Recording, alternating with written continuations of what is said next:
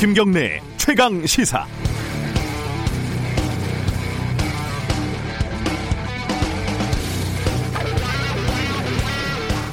한 6년쯤 됐네요. 2014년에 중국에 취재를 간 적이 있습니다. 시진핑 주석의 친인척 등 중국 최고위층의 이름들이 버진 아일랜드 같은 조세 더피처에서 무더기로 발견이 됐고 관련 취재 프로젝트를 국제 탐사보도 언론인 협회 ICIJ와 같이 진행을 하던 와중이었습니다. 당시 문제가 된 인물에는 중국 쪽 인물에는 시진핑, 원자바오, 후진타오, 리펑, 덩샤오핑 등 원로와 신진 권력층이 총망라돼 있는 상황이었습니다. 다소 살떨리는 취재를 마치고 당시에 뭐 지금도 비슷하죠. 중국은 취재 제약도 꽤 많고요. 어, 공안에게 적발이 되면은 촬영분을 모두 뺏길 수도 있다. 뭐 이런 말을 들었기 때문이죠. 취재를 마치고 한국에 돌아와서 기사에 이렇게 썼습니다. 부정부패 척결을 강력하게 주창해온 시진핑 주석 등 현 중국 지도부가 도덕적, 정치적 타격을 받는 등 큰 파장이 일어날 것으로 예상된다. 기사가 나간 뒤에 어, 반응이 궁금하잖아요. 그래서 중국에서 어, 제가 취재할 때 통역을 담당했던 분한테 연락을 해봤더니 반응은커녕 중국에서는 관련 기사를 아예 볼 수가 없다는 게 그분의 말이었습니다. 중국 당국이 ICIJ 홈페이지는 물론 각종 외신 그리고 한국어로 된 뉴스타파 홈페이지까지 차단을 했던 겁니다. 해명을 한 것도 아니고요. 반박을 한 것도 아니고 그냥 기사를 못 보게 한 거죠. 21세기가 14년이 지난 시점에 세계 초강대국 중국에서 이 정도의 수준 낮은 대응을 한다는 사실이 꽤 놀랍기도 하고 흥미롭기도 했습니다. 더 놀라운 사실은 이런 정부의 방침에 대해서 반발하는 목소리가 당시에 거의 없었다는 점입니다. 이 나라의 천만 대도시 우한에서는 5년 뒤에 신종 코로나 바이러스가 발생을 합니다. 정부의 초기 대응 실패로 정권이 흔들거릴 지경이 됐습니다. 지금 중국의 열악한 상황을 SNS에서 전달하는 사람들이 사라지고 끌려가고 있다는 소식들이 들어오고 있습니다. 이번에도 6년 전처럼 조용히 넘어갈 수 있을지 의문입니다. 2월 17일 월요일 김경래 최강 시사 시작합니다.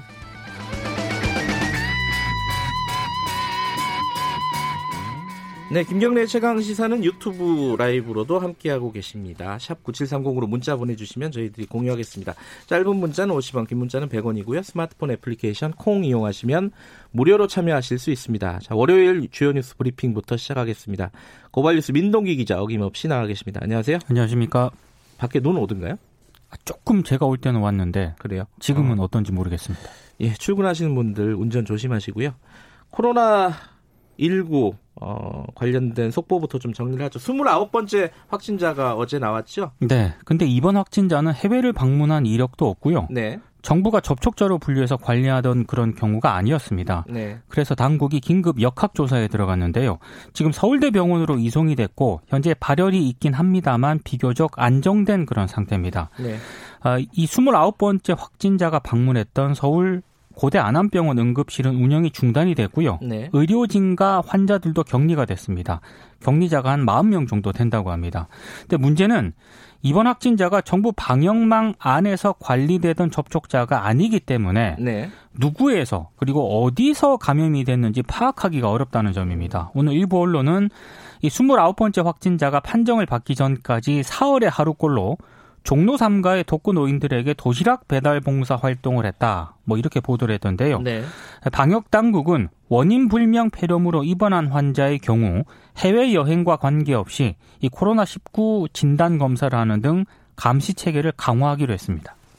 오늘 새벽에 30번째 확진자가 나왔다라는 일부 언론의 뉴스가 있었습니다. 그 중앙일보 보도인데 단독을 달고 보도를 예. 했더라고요. 그러니까 29번째 확진자의 부인이 네. 확진됐다. 이게 이제 중앙일보 보도인데 이게 아직 공식적으로 발표가 된 건 아닙니다.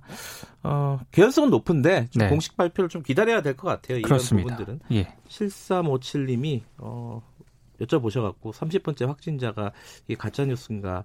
어, 지금 공식적인 뉴스를 좀 기다리시는 게 네. 어, 지금으로서는 더 좋은 방법이 아닌가 싶습니다.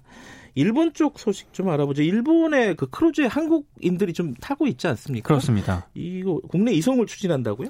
이 다이아몬드 프린세스 그 크루즈선인데요. 네. 지금 각국이 자국민들을 전세기로 동원해서 대피시키는 그런 음, 방안을 지금 추진을 하고 있습니다. 네. 우리 정부도 14명의 한국인 승선자 가운데 한국행을 희망하는 사람들에 대해서는 국내 이송 방안을 추진하겠다고 발표를 했는데요. 박능후 보건복지부 장관이 어제 브리핑에서 네. 일본이 승선자 전원 검사를 마무리하는 19일 이전이라도 음성으로 확인된 우리 국민 승객과 승무원 가운데 희망자가 있다면 국내 이송 방안을 추진하겠다고 밝혔습니다. 근데 지금 그 14명의 한국인 가운데 네. 상당수가 연고지가 일본이거든요. 음. 근데 일부 같은 경우 이제 귀국 의사를 밝힌 분들이 있는 것으로 전해지고 있습니다. 네. 어, 지금 일본 쪽 소식도 그렇고요. 어, 한국의 29번째 확진자 그 감염 경로 관련해 가지고 브리핑 끝나면은 전문가 그리고 일본 쪽 연결해서 얘기 좀 들어보겠습니다. 어, 정치권 소식 좀 알아보죠. 민주당이 경선 롤들이 이게 추가적으로 좀 정해지고 있습니다. 그 주말 동안 아홉 곳의 경선 지역을 추가로 지정을 했고요. 이제 본격적인 경선 레이스에 돌입을 했습니다. 네.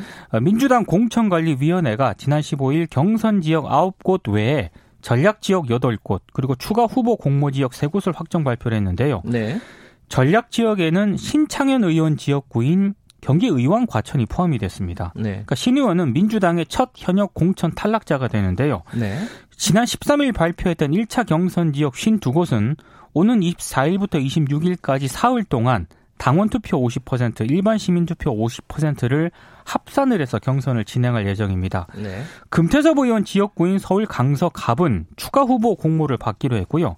자유한국당 나경원 의원의 지역구인 서울 동작을은 민주당이 전략선거구로 지정을 했습니다. 그리고 자유한국당은 이번 주 대구 경북과 부산 울산에서 대규모 컷오프를 예고를 한 상황인데요.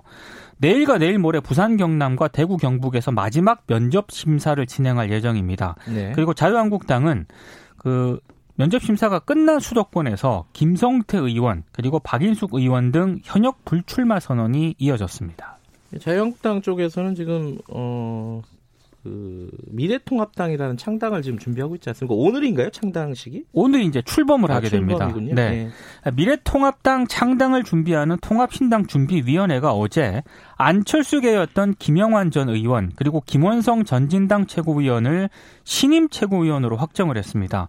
그러니까 미래통합당 지도부는요. 자유한국당 최고위원 8명하고요. 원희룡 제주지사 그리고 이준석 세보수당 젊은 정당 비전위원장까지 합해서 모두 12명으로 결정이 됐는데요. 네. 2030 세대 정당도 어제 국회에서 기자회견을 열고 미래통합당 합류를 선언을 했습니다. 그러니까 외연 확장에 나서고 있다 이런 이미지를 좀 주려고 하는 것 같습니다. 네. 근데 그럼에도 불구하고 일단 자유한국당 지도부가 확대 개편한 그런 측면도 있고요. 반문연대 정체성이 너무 강하기 때문에 이걸 극복하지 않는 한 도로 한국당이다 이런 비판도 나오고 있는데요. 새보수당 유승민 보수재건 위원장 있지 않습니까? 네. 미래통합당 출범식에 참석하지 않을 가능성이 크다. 오늘 상당수 언론이 이렇게 보도를 하고 있습니다. 그러니까요. 이게 그 보수 혁신에 대한 답이 만족스럽지 않다 이렇게 해석을 하는 쪽이 많더라고요. 그렇습니다. 어떻게 될지 좀 오늘 봐야 될 것 같습니다. 그 임미리 교수 고려대 교수의 경향신문 칼럼 민주당만 빼고 요 칼럼이 지금 논란이 좀 되지 않았습니까? 네. 관련해서 이게 선거법 자체가 좀 너무 모호하고 그런 거 아니냐라는 문제 제기도 좀 있는 것 같아요. 검찰 고발을 취하긴 했는데요. 민주당 쪽에서요. 그렇습니다. 예. 공직선거법 개정 논의로 문제가 좀 확산이 되고 있습니다. 네. 그러니까 지금 너무 유권자의 자유로운 의사 표현이나 정치 활동을 현행 선거법이 옥죄고 있다. 이제 이런 지적인데요. 그리고 지금 규정 자체가 모호하기 때문에 중앙선관위 유권 해석에만 지나치게 이목이 쏠린다 이런 지적도 나오고 있습니다. 네.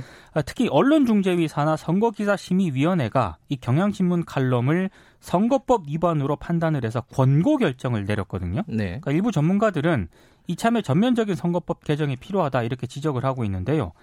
헌법 21조가 표현의 자유를 보장하고 있지 않습니까? 네. 근데 현행 선거법의 선거운동 규제보다 이게 상위 규범인데 사실상 하위 규범이 지금 지배를 하고 있다 이런 문제 제기인 것 같습니다.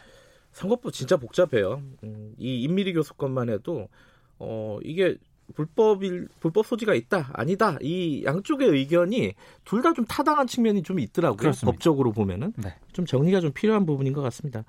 아, 마지막 소식 하나만 전해주시죠.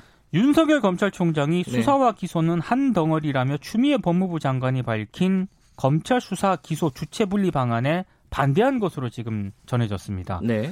그 지난 13일 부산지방검찰청 방문 당시 비공개 간담회에서 이렇게 얘기를 했다고 하는데요. 네. 21일 전국 검사장 회의가 예정이 되어 있거든요. 네. 법무부 장관 주재로 검사장 회의가 열리는 것은 2003년 참여정부 시절 강금실 당시 장관 재직 때 이후 17년 만이라고 하는데요. 법무부와 검찰 간의 긴장감도 좀 높아지고 있고요. 어, 이날 뭐 윤 총장은 참석하지 않는다고 하는데 네. 에, 지금 검사장들이 어떤 입장을 밝힐지도 상당히 주목이 되고 있습니다. 알겠습니다. 여기까지 듣겠습니다. 고맙습니다. 고맙습니다. 고발뉴스 민동기 기자였습니다. 기- 지금 시각은 7시 30분입니다.